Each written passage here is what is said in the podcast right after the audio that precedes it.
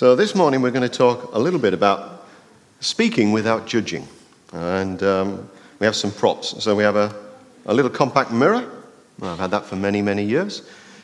Only purpose is to remind me, I'm going to put that in front of me, that I'm actually speaking to myself this morning. So, that's going on there. So, this is to remind me not to be a hypocrite. Um, we have Factor 50 suntan lotion. You know, you're, gosh, you're dead. Nine o'clock, but ooh, yeah. And we have, in the spirit of Blue Peter, Toblerone. No, not Toblerone.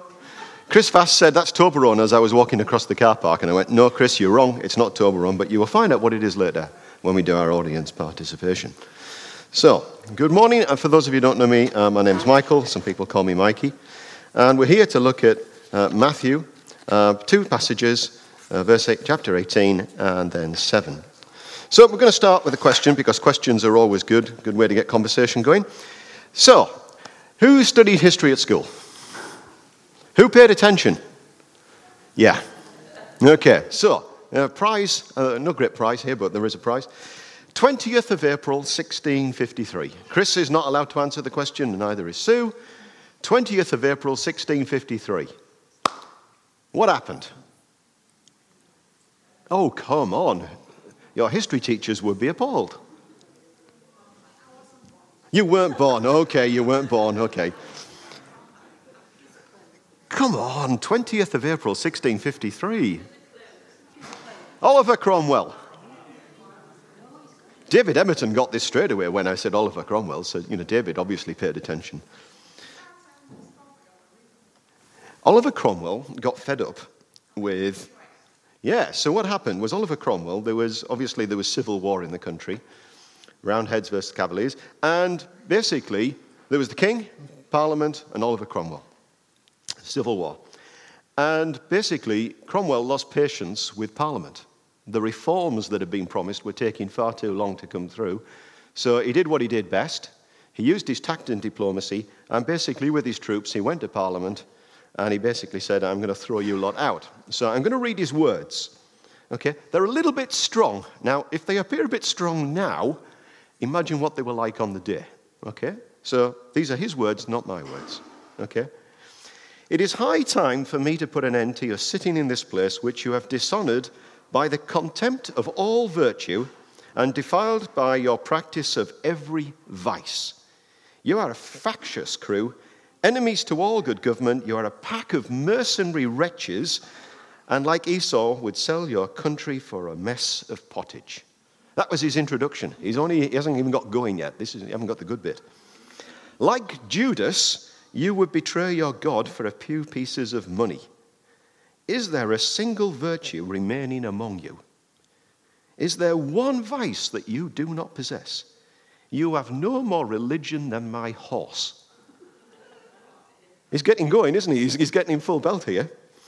Gold has become your God, of which you have not bartered your conscience for a bribe. Is there a man amongst you that has the least bit of care for the good of the commonwealth? You have not defiled this sacred place and turned the Lord's temple into a den of thieves by your immoral practices, your wicked practices. You have grown intolerably odious to the whole nation. Wow, he's getting going.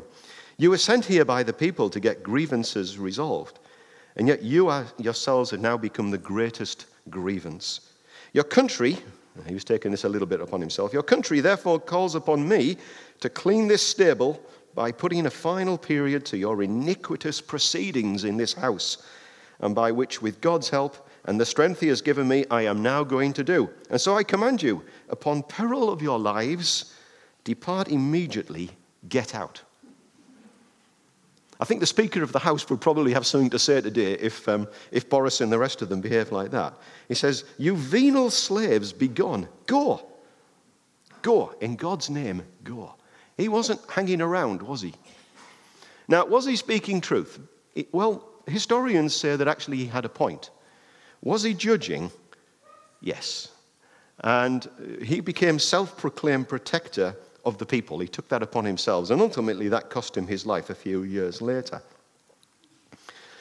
as it did the king. So that civil war didn't end well for the country. We're going to contrast that with 1996, roll forward to South Africa. And if those of you will remember watching this on the telly, Nelson Mandela had recently been released from prison after many, many years, I think 26, 27 years.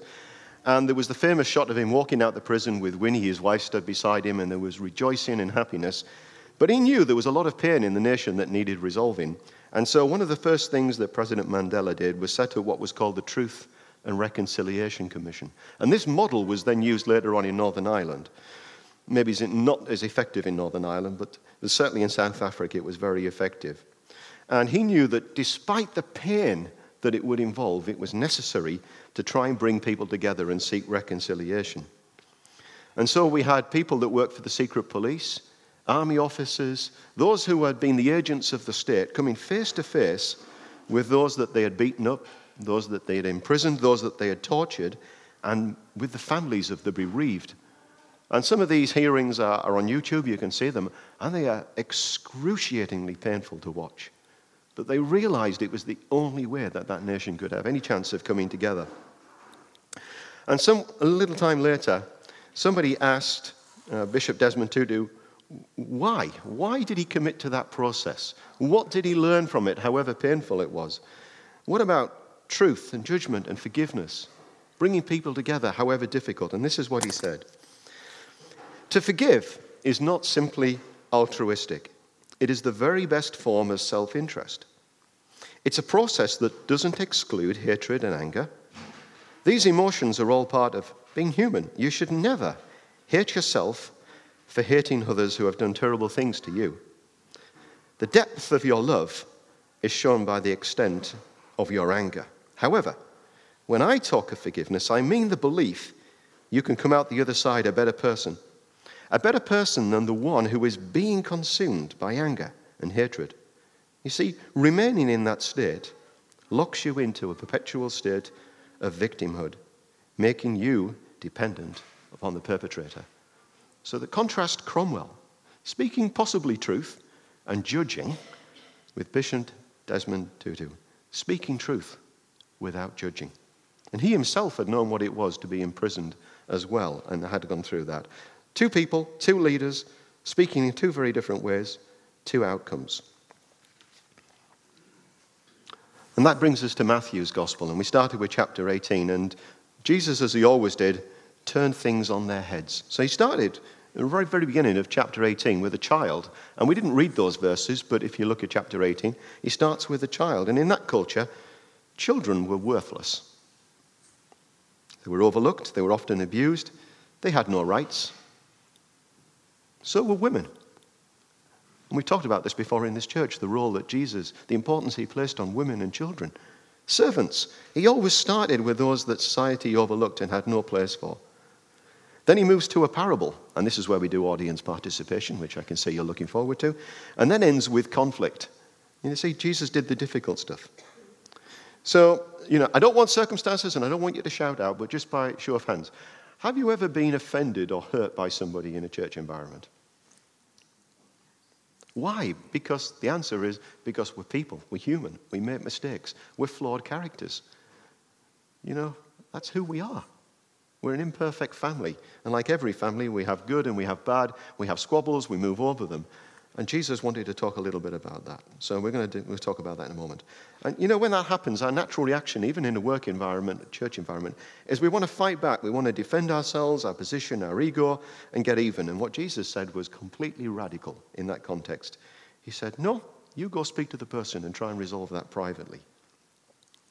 You see, at the time, the Jewish people they were completely controlled by the Roman Empire. Only Roman citizens had any rights or privileges that were worth anything. And the so called rights of the Jewish people, such as they were, they were approved and delegated by Pontius Pilate through the Roman army to the Jewish leaders, to the people. So whatever they had was really the scraps. They didn't have, really have rights. And so the, the notion of reconciliation in that context was crazy. All they understood was powerful. Those who were powerful, those who were weak those who had rights, those who had no rights, those who were Roman and everybody else, those who were rich, those who were poor, and those who were the perpetrators and those who were the victims. It was black and white, there was no middle ground.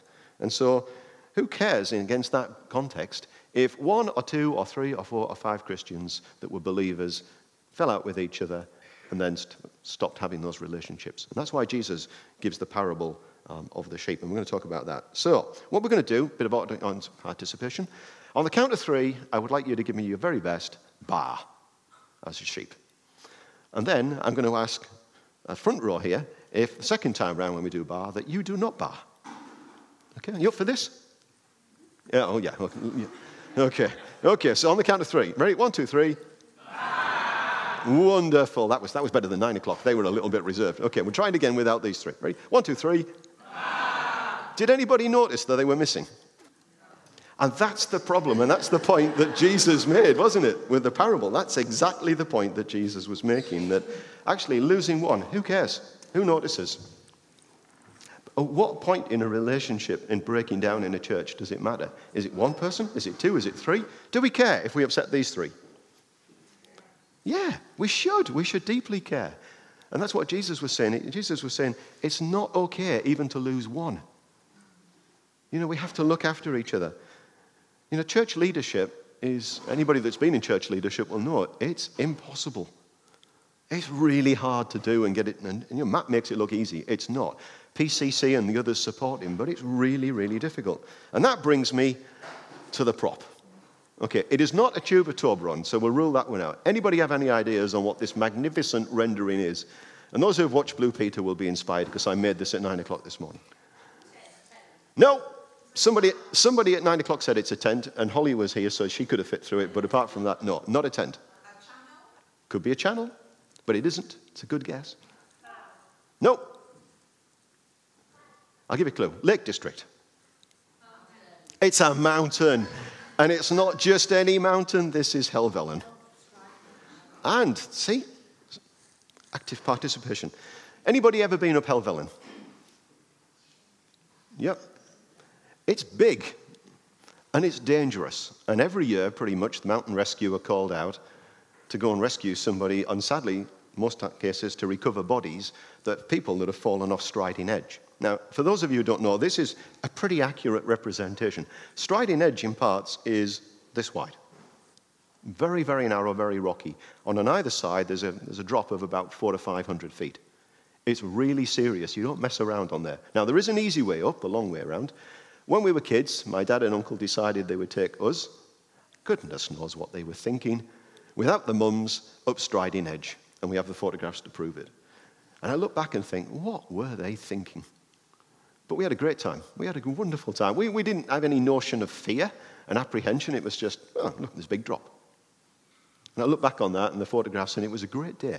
But it's a dangerous thing. And that is really the point about this little cardboard tube that we've turned into a mountain this morning, is that in church, there are two, in, two ways in which you're likely to offend each other. No, t- two church cultures. So on one side, we have what I would call the dominant personalities, the big egos those that are going to be heard. And, and we've all been in church meetings where it doesn't matter what happens, that person is going to have their opinion above everybody else. Okay, they dominate. You tend to find that there's lots of rules, lots of committees, lots of procedures, and it's really easy to upset somebody. Now, you want to know that if that's possible? Kevin and I were once leading the nine o'clock service, and they won't mind me saying this, and we got the prayers in the wrong order. And you would not believe how many people came up to us afterwards and said, That's a bit radical. now, I am not saying that to judge anybody, I'm really not. But you can see what I'm saying that we get so used to traditions and the way that we sit. So somebody sits, you're sitting in my chair. I didn't realize that was your chair. You sit in the wrong chair when we're having coffee, you'll soon know, okay? It's easy to take offense.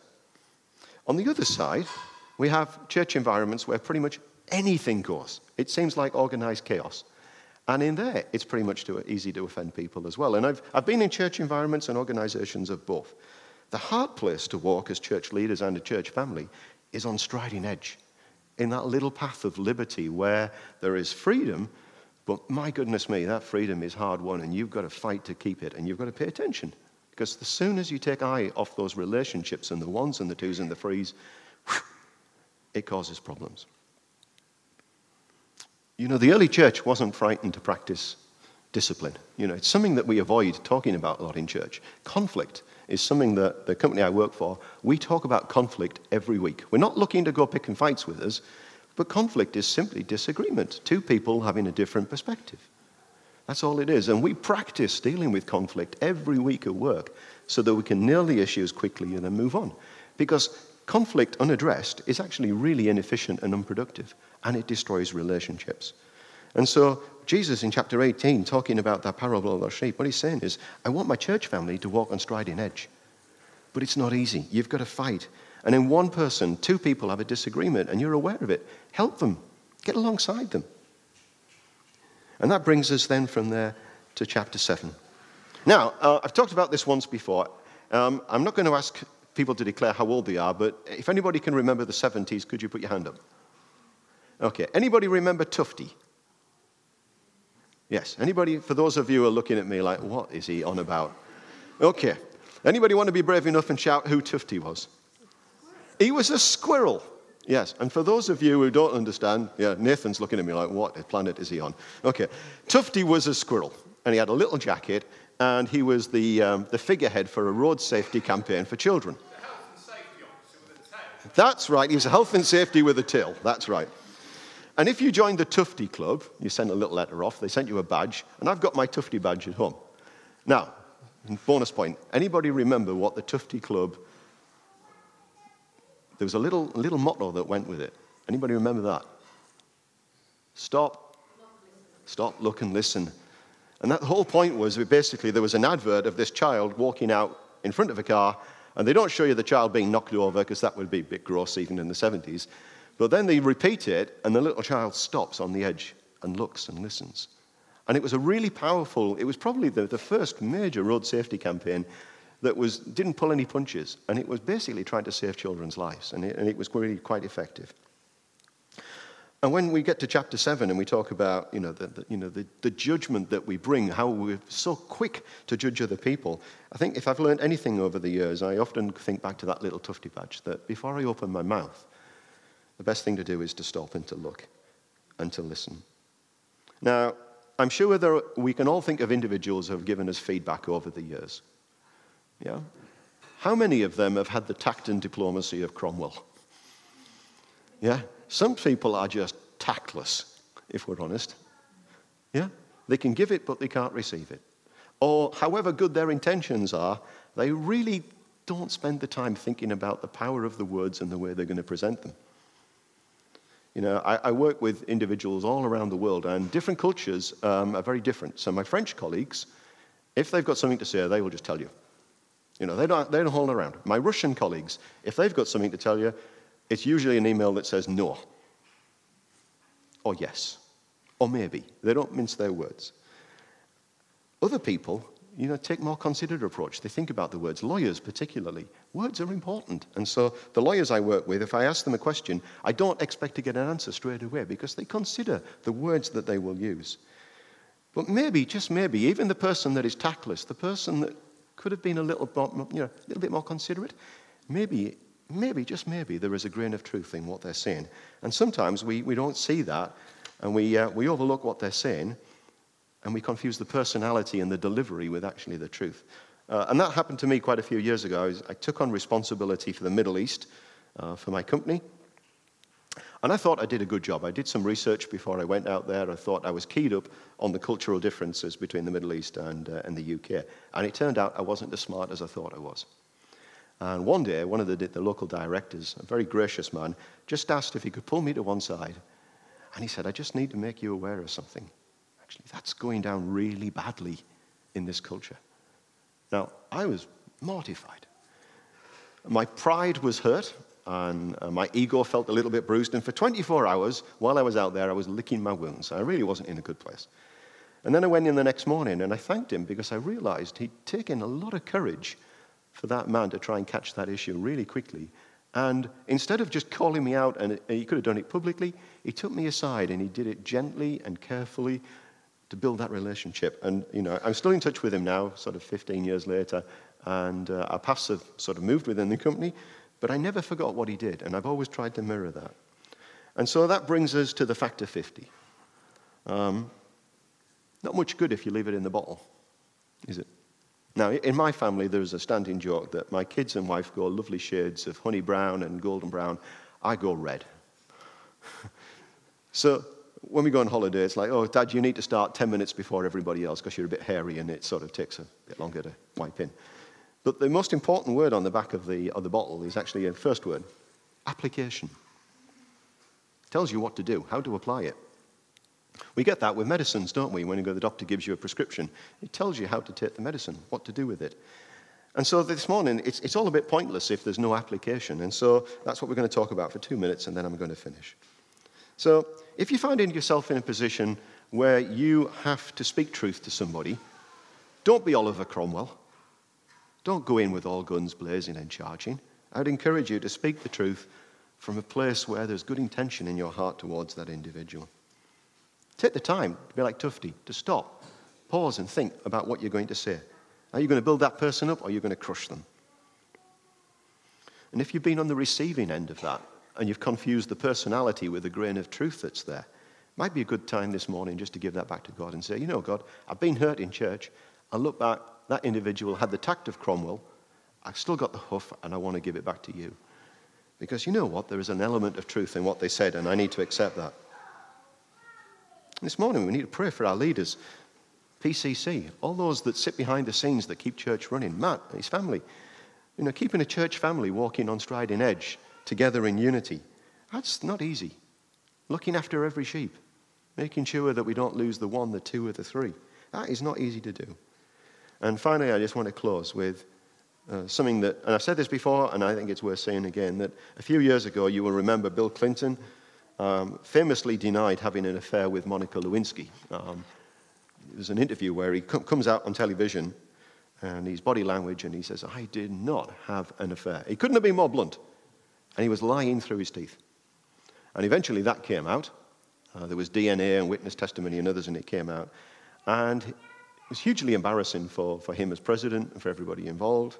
You know, for Hillary Clinton, his wife as well. You can only imagine, you know, marriage is, is hard enough, but having your marriage fail in front of the entire country, the whole world, not an easy thing to get over. And Billy Graham, Dr. Billy Graham, was the spiritual, if you like, advisor or counselor to the president, and he had been for, for several presidents. And he was scheduled to go in and meet with him, and he got a lot of stick in the press and the media, particularly the Christian media, believe it or not. He got a lot of abuse. You know, why are you going to spend time with him? He's a liar, he's a cheat. He doesn't deserve to be in office. And his response, he, he, sort of put his Bible down and he thought for a minute, and then he very carefully he just chose his words and he said, My job is to love. The Holy Spirit's job is to convict, and one day, God's job will be to judge. I'm just going to go in there and pray with that man and love him just as Jesus would want me to. What a perfect answer. Didn't condemn him. You know, we all stand flawed. Goodness me. The flaws in my life, if, if we started with the letter A and put them on there and then started listing all the things I've ever done wrong, I'd probably, uh, you know, by the time we get to A, I'd be out the door. You know, we're all complicated people with flaws and contradictions. We do incredible good. And then moments later, we let ourselves down and we're sort of embarrassed by our behavior. And so we have an opportunity to be different in church. How we argue and fall out with each other, how we have different opinions, has to be different in here than anywhere else in the world. Because otherwise, when people come in, what are they going to feel? What are they going to see? A social club? Is it just going to be, well, it's the same as what I have outside? There has to be something else, and that something is actually doing it the way Jesus said. So, with that, we're just going to pray, and we're going to give it to God, and we're just going to seek to be a little bit more like uh, Billy Graham and Desmond Tutu, and a bit less like Oliver Cromwell this morning. So, Father, we thank you this morning that you, through Jesus, you gave us the example, you taught us how the church should behave. You know, we're a complicated organism, a family. And like every family, we have moments where we come together and joy, and we have times when we don't see eye to eye and we fall out. And that's normal and it's natural. You knew that was going to happen, and so you, you gave a model for dealing with that. And we've got to confess we don't always get it right. Help us to do it your way so that the one, the two, the three, we don't lose anybody because you didn't want to lose them and it should really matter to us. So help us to do it your way, to get it right. Help us to pray for Matt under his leadership and the PCC and all those that govern and provide, and help us to walk that narrow path. Help us to be careful for each other. Taking time just to help those who are struggling. You know, the world puts the boot in and kicks them when they're down. Help us to lift and inspire and embrace when we're struggling. Because we all matter to each other. We do. And help us, Father, to love. Holy Spirit, for those in our lives, would you speak words, bring them to you, so that one day when you judge, Father, we find that those that you've given to us, we're actually standing alongside and as part of your family. So thank you for this morning. And for our church family that's not here, that's at New Wine and elsewhere, we just pray your blessing upon them as well. Amen.